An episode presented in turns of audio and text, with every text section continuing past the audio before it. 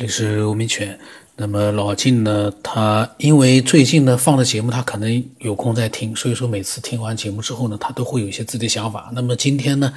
他又发来了一些想法，我还没有听呢。我想，既然老晋又分享了新的想法了，我就先把他新的想法先发出来吧，先录出来。他分享了之前的那些呃庞大的信息的这个分享，那我们一点点的呃陆续的录出来。那么他今天又在讲啊。我接着上一段呢，我再补充一个例子，可能说的更清楚一点。呃，就像咱们放电影，过去放电影那个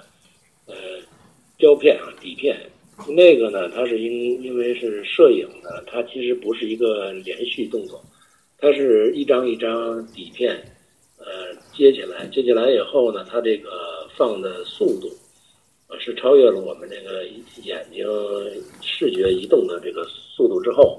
我们看起来是连贯的。其实它不是连贯的，它是一张一张底片叠加出来的。那么你没有看过这个电影的时候呢，你会感觉这个呃事件是连续的，动作都是连续的啊，这个就好像是时间是有连续性的延续下去的这么一种假象啊。实际上这个时间其实是。在放电影这过程，时间是个假象啊，它是由于因为你这个放的速度快了以后，你看的是连续的。也就是说，其实我们是每一个当下瞬间叠加起来的，就是这个当下，因为它速度比较快，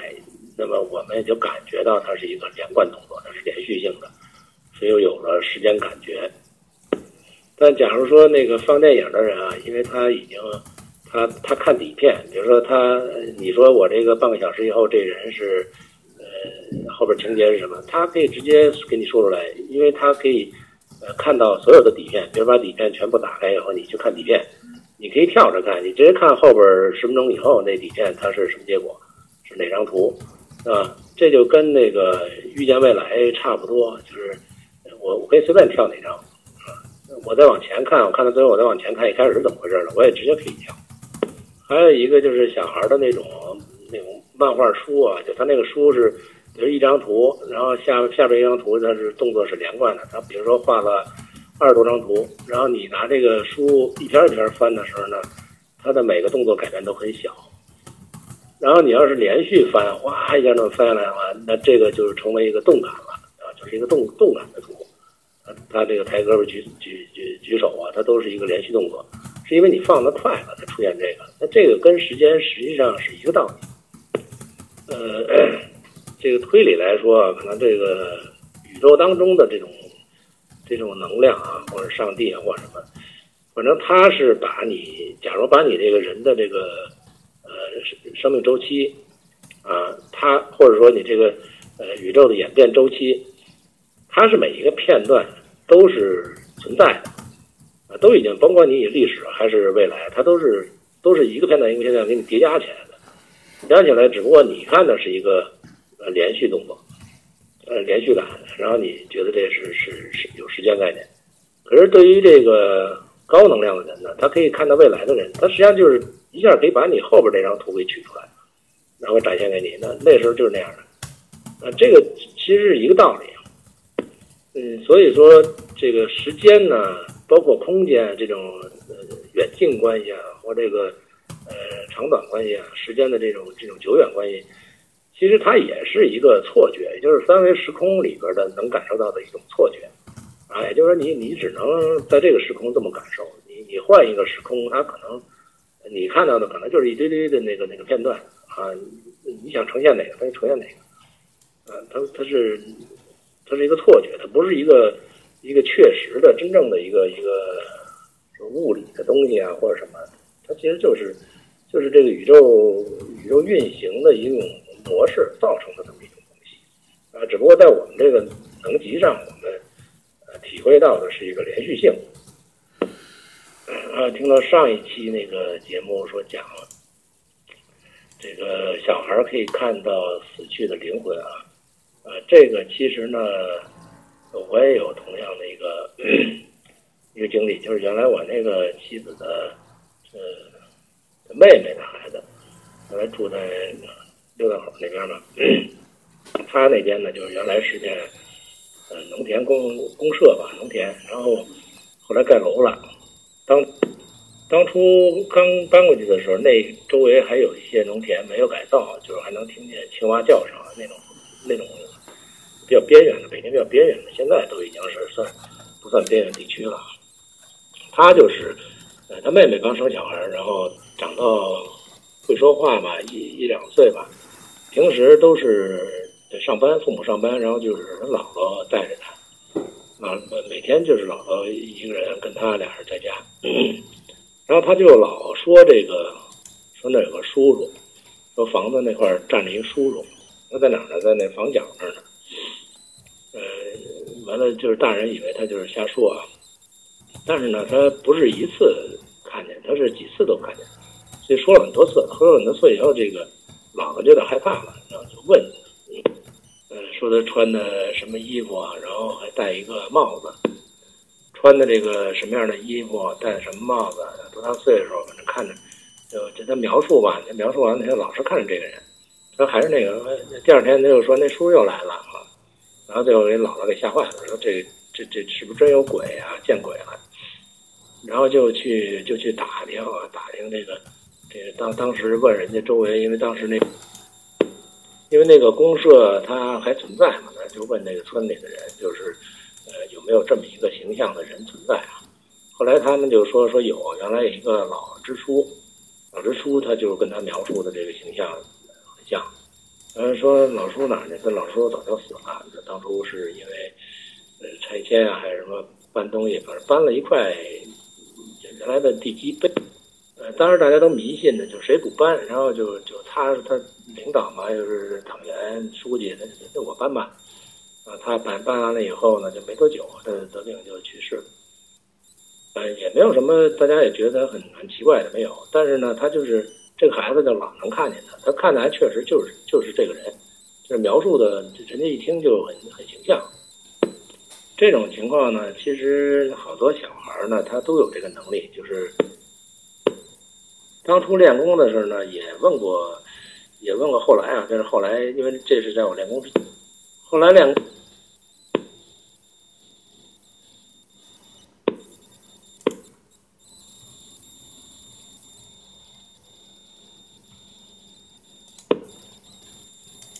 小孩的这个意识惯性，他这个后来呢，我就问。我们练功那个师傅，因为这个这个练功是之后发生的事儿，我想这事儿，我就问他，他说这个是很正常的，因为小孩嘛，就是他在呃三四岁之前，他这个跟身体的磨合没没没磨合好，然后他那些灵界的东西呢，他都是互通的，也就是他生下来的时候是实际上是跟，呃，他是对灵魂的敏感度比你对人体的敏感度要强。所以他会会看到很多你看不到的东西。那么随着他的一些学习啊，或者一些呃，就是呃，这个一些经历的熏染以后呢，那些东西呢，他就不敏感了，慢慢他就退化了。我第一个师傅呢，他带过两个徒弟，就是两个小孩儿，一个男孩，一女孩。那俩女那俩孩子呢，都有这种功能。就是他天天在练功的时候就恢复这样的功能，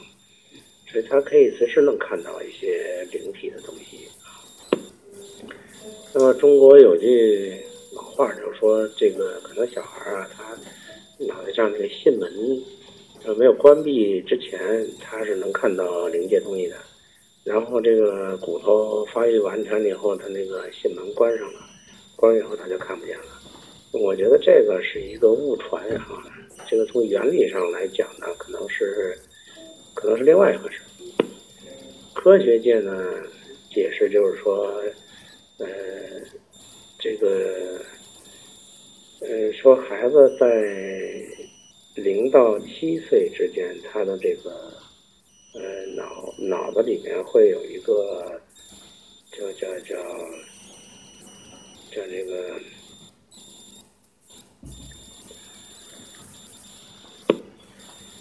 就科学界讲说，呃，孩子，孩子说这个，从小长成长的过程，它是呃脑子的发育是经历一个周期的，就是它的神经元在在发展，然后嗯，可能在三四岁的时候，它的神经元的活跃程度是非常高的。然后到这个之后呢，他到七岁之前，他会逐渐的固化，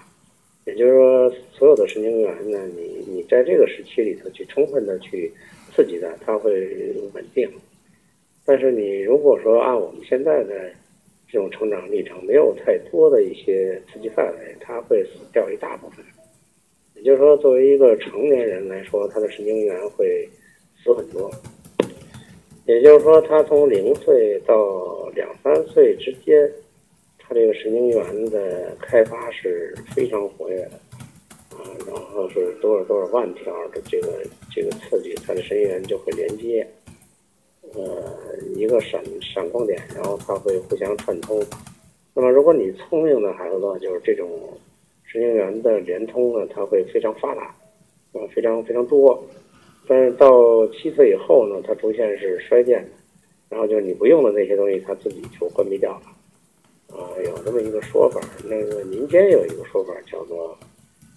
就是你这个囟门在未长成之前，他他小孩脑子那个顶上是开着的，要开着他就会看见东西，关上以后他就看不见。还有一种说法就叫松果体，说科学家发现就是脑子。就是百会穴到你的眉心，呃，交接的那个位置上有一个小小豆豆，那个豆豆叫松果体。这个松果体呢，它是就是属于休眠状态。呃，如果你把松休眠体激活的话，松果体激活的话，它会就是看到很多临界的东西。那我理解呢，就是科学家说这个发现这种就是神经元的这种生长。周期，我觉得还是有道理的。就是它发到三四岁的时候，它发展的很活跃。那么我们不要把大脑看成一个记忆功能，它只是一个传递信息的一种传感器的功能。也就是说，它信息很多的情况下，那个传感器很灵敏啊，而且它它会捕捉受各种方面的呃信息，也是灵界的也好，或者是那叫它它是一个学习态。呃，但是你你你在一个人的生命态以后，他所接触的范围会比你原来的那个临界范围会缩小很多，所以他就会呃用尽废废嘛，所以他本来是可以感知更多的信息的，只不过是呢，你在这个周期之内你没有去激发他的一种外界感受的话，他可能就废掉了。也就是说，他出生以后，他没有分，呃，这个物理界还是灵界，这个他很模糊，他不是很清楚，所以他对灵界的东西他也会看见的很多，啊，然后物理界的东西呢，他也会看见很多。也就是说，眼识和心识之间，它是，呃，没有那么大界限的，它是用心识来去磨合这个眼识。所以他可能会看到比我们常人看到更多的一些灵界的东西，但往往他看到的东西，我们大人是不会相信的，或者说，呃，可能会说他是幻觉呀，或者说你看错了呀什么这，他就自我否定掉了。他说：“哦，这不是真的，那你你说的对，我就我就听你的。”然后他就慢慢这个功能就越来越退化，退化他就他就不显现了。所以等到大概七岁以后，它这种功能就基本彻底关闭掉了。也就是这功能没用，对他来说是一个假功能，所以它就关闭掉了。所以科学界呢，就是呃测量到的它这个呃这个这个呢脑袋这个电波也好，或者说说他的这个呃。呃，这个这个所记忆的东西，或者说能够感知的一些信息的东西，它的能力就限制住了。也就是说，他那个神经元啊，神经元它大量的在死亡。也就是说，它一开始它是它是发达的，发达以后，它神经元那个呃没用的部分，它就会筛选，就是它把那个没用的所谓没你认为没用的东西，它就会关闭掉。所以到最后，你成长一般人的这个神经元。它都是一个常数，就是固定在一个常数上。所以，所谓呃科学家或者脑洞大的人呢，他的神经元会比一般人要要要多，就兴奋一些，然后他会有更多的信息会会进入到你的这个这个头脑中来。所以这个就是就是就是从科学界解释的这个神经元的发达程度，决定了你的这个聪明程度。那么也就是说，每个孩子他在童年期的时候，他的聪明程度，也就是说，呃，他能达到的一个聪明程度都是一样的，这这都都都比我们成人聪明，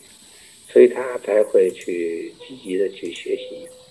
去感受啊，他能感知到很多你感受不到的东西。呃，但是到一定程度是，他被外界的一些影响、教育啊，或者熏陶啊，他所就是洗白了，他会他会调整，调整完了以后呢，那些没用的东西，它就自动熄灭了，就关闭掉。其实这挺可惜的啊。说假如说这个人类科学能认知这些东西的话。他我就想，会不会就是说我办一个学校，把这个课程搁在里头，比如说他上幼儿园的时候，或者上这个呃幼教的时候，或者上这个小学的时候，他会有那么一个，假如有那么一个课程，就是专门是一个冥想或灵修的课程，嗯，就让他去固化，去加强这样一个感知能力，啊，去训练他加强感知能力，而不是说。呃，把一些成熟的一些知识加给他以后，他会把那些东西丧失掉。我记得曾经小那个时候看书的时候，曾经有一个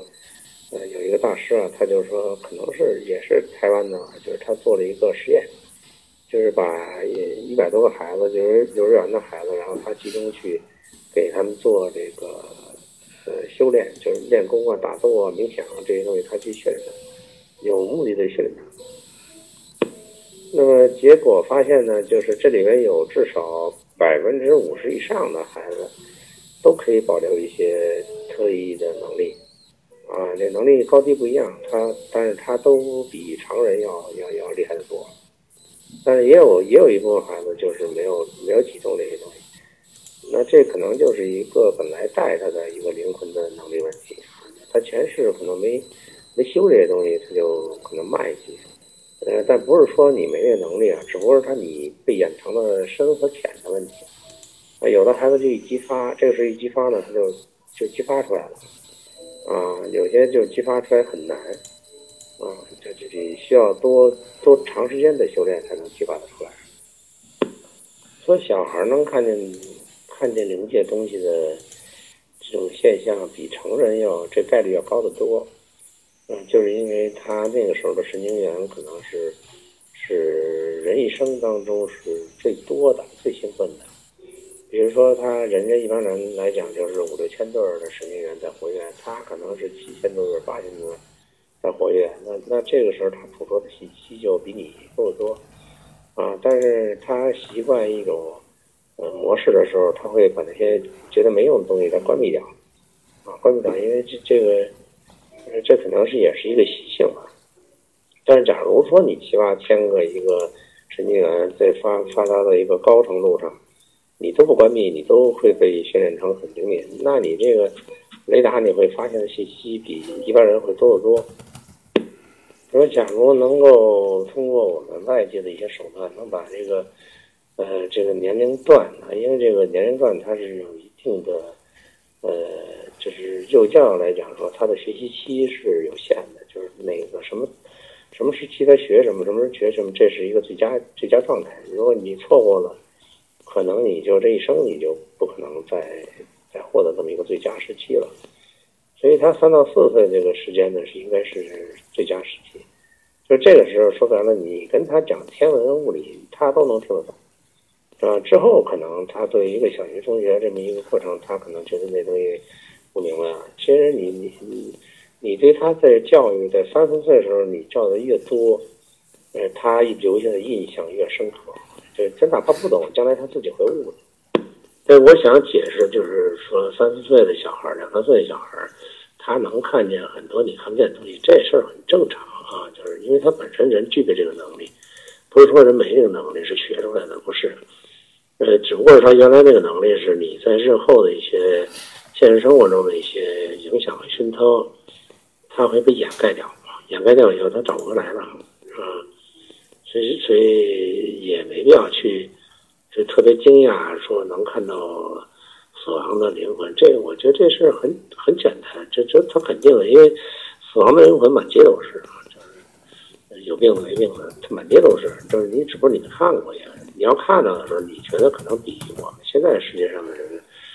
还多还热闹哈，这就是随便大家活来去，但是他可能会没有什么障碍感啊，他随便走。其实我们对人体不了解的这个过程，实际上耽误了很多孩子。就你要从小你要说训练他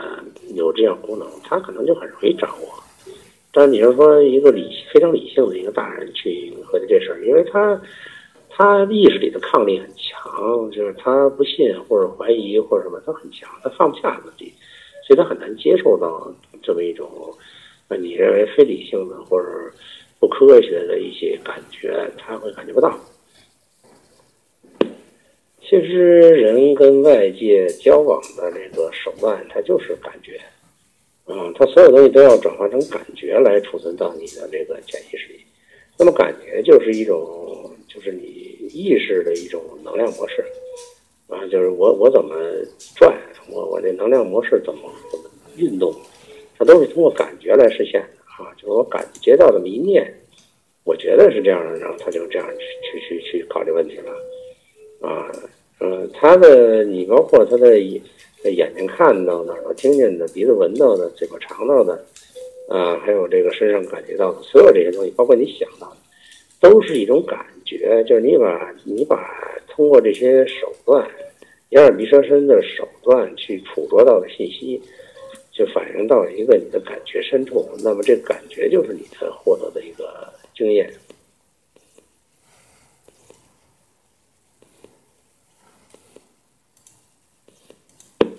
这个感觉也是最后塑造了你的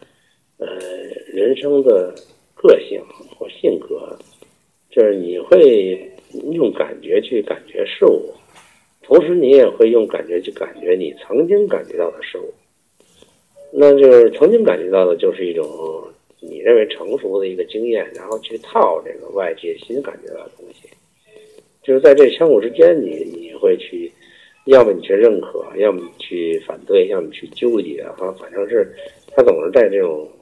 这种内外能量。呃，这种模式上去平衡找平衡去，哎，然后孩子呢，他就是因为，嗯，他这种感觉很敏感的时候，他会直直觉说是这就是这个，他因为懂道理。然后大人不理解的情况下呢，一再去解释说你这感觉不对，或者你这感觉是呃假的，或者说你是一种幻象，这反正总是在否定他。那么他。因为他最信任你，他他也不知道怎么回事他听你这个意思，哦，好像就是这个就是假的，所以他就慢慢他就关闭掉这感觉能力，说因为我感觉这不对嘛，就关闭掉了。那那实际上你你扼杀了他的他的聪明才智啊，本来他比你感觉能多，但是他在你的心之下，他慢慢成为你的你的这种感觉，所以他就把自己感觉丧失掉了。啊，心理学叫叫迷失自我。那从气功学来讲呢，等于是你把那个感知能力的那个能能耐水平给给关闭了，所以你就你就感知不到。我后来很长一段时间都期盼说，如果国家教育里边教育大纲里边，比如把这个幼儿教育和这个小学教育结合起来，去开一门心理课。当然，心理课不是我们现在讲心理学的这种，就是。你要去让他充分的体会、感受他的感觉所在，就扩大他的感觉。那个呢，呃，包括你看到的所有东西，你你都可以去强化它。那么它慢慢，它这个功能呢，就会变得很强大。这个功能不是靠学语文、数学、英语这些东西学来的，它就是从生活当中他的一种人对外界的一种感受，然后反馈成一种思想，慢慢来存在的。那么老金呢，听到了那个小孩子是不是能够轻易的看到鬼魂呢？他就发表了呃很多的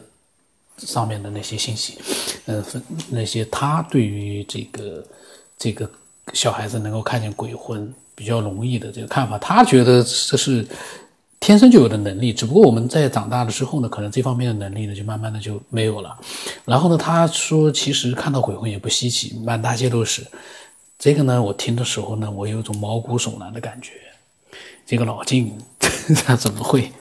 说满大街都是鬼魂啊？可能是这样，但是想想还真的是挺可怕的。这满大街都是鬼魂的话，嗯，这个小孩那个童、那个幼年时代，那那多可怕！但是我就不记得说三岁之前有没有看到过所谓的鬼混了，我一点没有印象了。那么如果说有记得这方面，比如说有人还记得三岁之前的幼年时期的那种各种各样的一些看到的一些现在已经看不到的那些景象，如果能记住的话呢，可以分享。然后，嗯，我的微信号码是 B 幺五什么八不当什么八，微信的名字呢是九天以后。我希望呢。嗯，更多的人能够分享他们的